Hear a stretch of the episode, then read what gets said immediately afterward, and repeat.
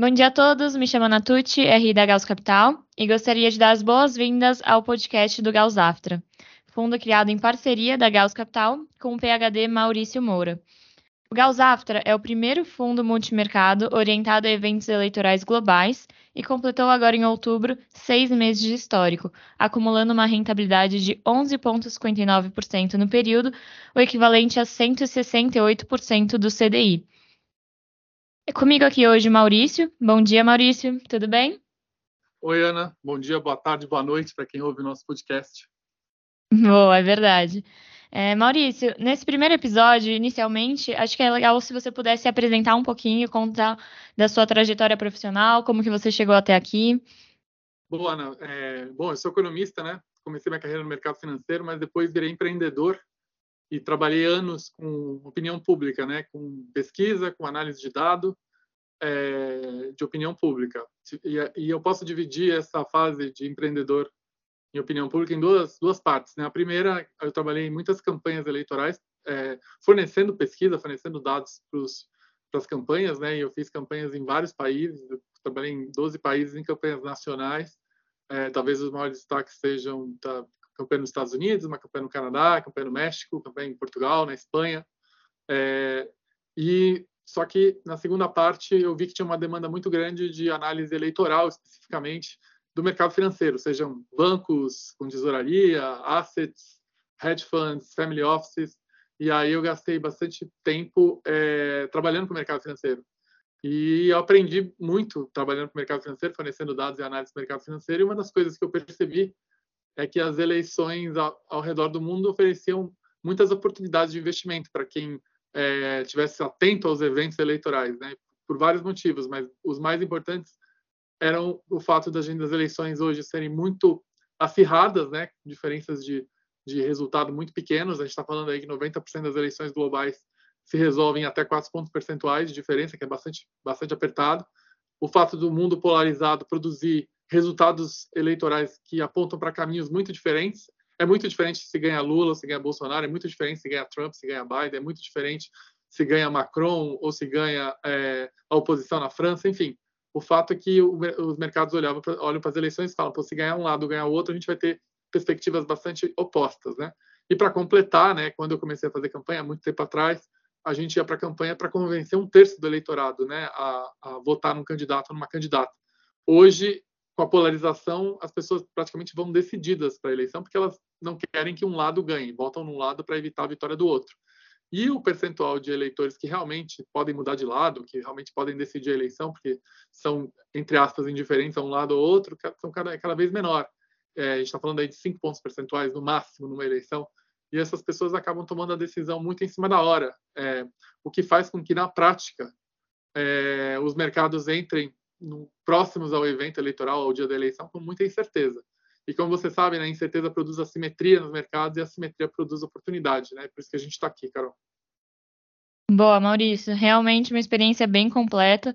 É, e esse cenário de eleição global acho que realmente traz bastante oportunidades. É, que nem eu comentei no início, o, o Zafra é um fundo bem diferente do que a gente está acostumado no mercado. É, você consegue explicar um pouquinho para a gente qual que é a estratégia do produto, como que ele consegue fazer esse link entre o mundo político e o mundo do mercado financeiro?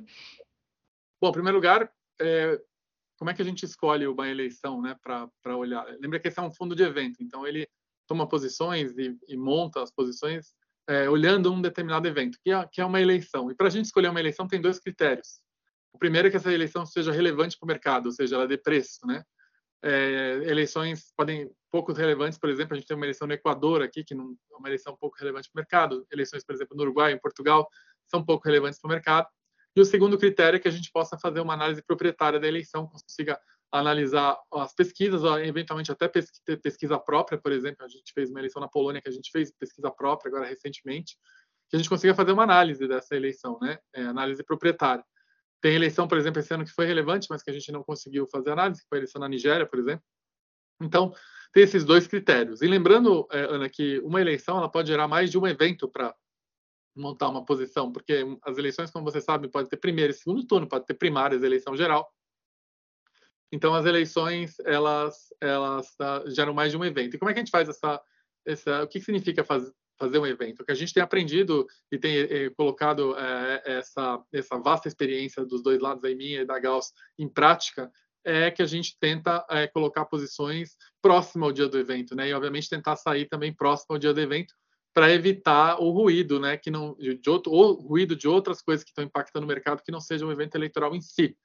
É, dito isso, a grande oportunidade está em quando a gente identifica uma simetria entre a nossa leitura é, da probabilidade, da curva de probabilidade do resultado da eleição e a percepção, a precificação do mercado em relação a essa curva de probabilidade. Quando é diferente, obviamente a gente tenta se apropriar dessa diferença, dessa simetria e aí trazer oportunidades aí para os nossos investidores.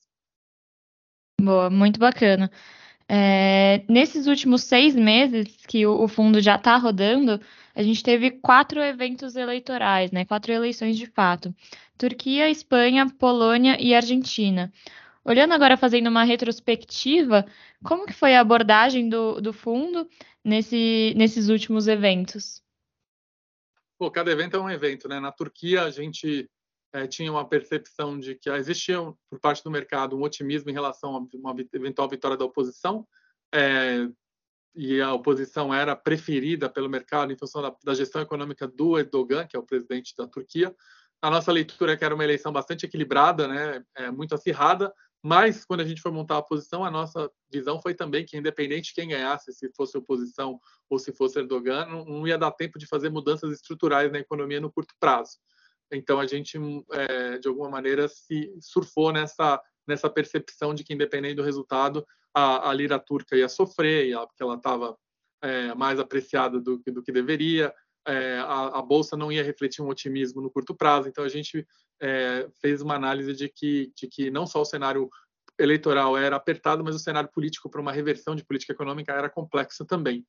No caso da, da, da, Espanha, foi interessante porque a gente olhou a eleição, a gente é, olhou a curva de probabilidade do resultado, mas a gente não encontrou uma simetria que justificasse uma alocação é, de capital e de risco. Então, a gente não montou posição na Espanha, apesar da gente ter feito uma análise proprietária para os nossos investidores é, do, do, cenário eleitoral. Aliás, uma coisa muito importante, Ana, todo investidor, investidora do Zaftra, ele recebe a análise eleitoral, a leitura eleitoral, a curva de probabilidade de como a gente está enxergando a eleição antes da eleição, obviamente, e esse é um diferencial é, desse, desse fundo. É, no caso da Argentina, é um, a Argentina é um cenário bastante complexo, porque além da eleição ser disputada, né, a gente tinha três forças disputando a eleição, a reação dos mercados em relação a qualquer coisa na Argentina é sempre complexa de ler, mas a gente conseguiu aí é, fazer uma leitura até um pouco de, de, alguma maneira similar à da Turquia, que a gente tinha um, um câmbio é, mais apreciado, a gente tinha um potencial aí de, de, de, de, candidatos mais favoráveis ao mercado de desempenharem melhor. Enfim, a gente fez uma, uma, uma leitura é, bastante específica por causa da Argentina e lembrando que na Argentina teve as primárias, que foi uma leitura e teve uma leitura mais entre aspas é, é, conservadora aí no primeiro turno, porque a gente tinha uma visão uma probabilidade maior de dar o, o Javier Milei e o Sérgio Massa no segundo turno. A gente não tinha, eu acho que ninguém no mercado tinha uma visão de como é que isso ia impactar é, a visão do mercado, inclusive porque a gente que prefere o Massa, a gente que prefere o Milei, é, então a gente fez uma posição mais mais conservadora. E na Polônia, que foi, inclusive eu estive na Polônia, foi muito importante para a gente ter uma leitura. A gente tinha uma leitura diferente do mercado. O mercado estava mais uh, precificado na vitória do partido de situação, o Law and Justice, é, que, e a gente acreditava que a, oposição tinha uma probabilidade de se sair melhor, maior do que o que o mercado estava precificando. Então, na, e, a, e, no caso da Polônia, o Donald Tusk, que é o líder da oposição, é um cara que já foi presidente da Comissão Europeia, um cara mais era, era mais apreciado pelo mercado do que a atual gestão é, da Polônia. Então, a gente teve, teve uma visão mais otimista em relação à vitória da oposição, isso se materializou e, obviamente, foi positivo aí para a nossa posição. Boa. É, realmente, nos últimos seis meses, a gente teve vários eventos bem importantes é, que a gente conseguiu é, capturar algumas assimetrias aí para o fundo. Daqui para frente, como que está o calendário eleitoral, né? Tem algum, alguma no, no pipe já alguma eleição que a gente já consegue comentar um pouquinho? Pô, tem, o calendário eleitoral de, daqui para frente é extremamente é, interessante e, e relevante, né, Ana? É, a gente tem agora em janeiro uma eleição de Taiwan, que é uma eleição a nível geopolítico crucial para o mundo, que pode, inclusive, Ana, oferecer possibilidades de trading fora, que até agora a gente basicamente fez tradings locais, né, barra regionais. a eleição de Taiwan oferece uma oportunidade de eventualmente tradings globais, porque obviamente essa essa essa tensão entre China e Estados Unidos que está refletida na eleição de Taiwan é um, é um tema global, né? E o ano que vem a gente tem eleições é, parrudas, né? Eleições fortes, por exemplo, a eleição na África do Sul, é, com, a, com, a, oposição pela primeira vez com chance de derrotar o partido do Mandela desde 1994. A gente tem a eleição na Índia, que é uma eleição grande, de 10 dias, é, super relevante, ainda mais pelo papel geopolítico e estratégico que a Índia tem hoje nessa, nessa dinâmica Estados Unidos e China. A gente tem a eleição do México, que sempre mexe com os mercados latino-americanos, que é, é, lembrando que no México não tem reeleição, e pela primeira vez a gente vai deve ter uma presidente mulher no México, que as duas principais candidatas, tanto a candidata de oposição quanto a candidata de situação, são mulheres. É, e a gente tem, obviamente, a eleição americana, que a eleição americana ela pro, dá oportunidade não só de tradings globais, porque obviamente os Estados Unidos, a eleição americana afeta o mundo, mas ela é uma eleição longa, então a gente vai ter vários eventos, a gente vai ter as primárias, a gente vai ter a definição dos candidatos, a gente vai ter a eleição geral. E para fechar o ano que vem, isso são só eleições que estão marcadas já, né? pode ser que a gente tenha outras eleições entrando no, no calendário que sejam relevantes. E para fechar o ano, a gente tem a eleição no Reino Unido, que é uma eleição de mudança, provavelmente, é, e é uma eleição super relevante, não só para o mercado local, né, para o mercado do Reino Unido, mas também para a União Europeia e para o próprio Estados Unidos. É, então a gente já tem aí no radar outros eventos aí também bem importantes. E acho que é o que você falou, né? Isso acaba trazendo uma oportunidade de diversificação de risco e de diversificação de geografia também, né? Com o fundo conseguindo aproveitar aí esses eventos ao redor do mundo inteiro. Bom, queria te agradecer, Maurício, pela sua participação e contribuição. Acho que foi uma conversa é, bem rica em termos de informação. É, queria agradecer a todos os nossos ouvintes. Caso tenha ficado qualquer dúvida ou queiram receber mais informações sobre qualquer dos nossos produtos, a gente está à disposição através do e-mail ri@gauscapital.com.br. E nos vemos nos próximos episódios do podcast do Gauss Aftra. Mais uma vez, obrigada, Maurício. Obrigado, Carol.